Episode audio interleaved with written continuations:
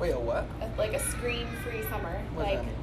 we're trying to like limit Oh, being on oh, video oh, games like yeah, and yeah, being yeah, on the like, tablet and yeah, everything like exactly. that. Okay. yeah so um, i've created some like outdoor activities for them to do like around the house like in our neighborhood and i've created some like i have like a jar with popsicle sticks that i made um, What are some of the activities? um, just like like I have one of them was to like recreate the solar system in chalk, um, but like figure it out and kind of try to do it to scale. I mean, obviously, like they're little, so they're not gonna actually do it to Yeah. scale.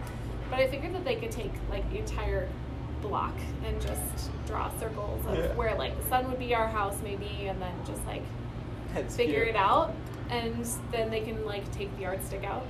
How's that been working? Like, are they into it? Yeah, I'm Really? actually kind of surprised. No. Yeah. Is yeah. it first summer trying it? Yeah, because Really? last summer we just watched a lot of Yeah. movies, trying to like beat the heat.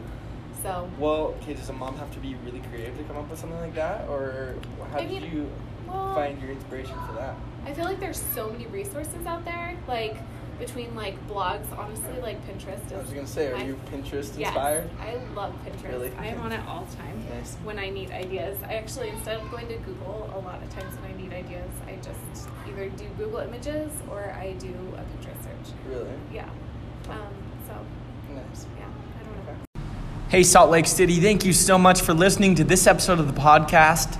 Let us know what you think, share it with your friends, spread the love.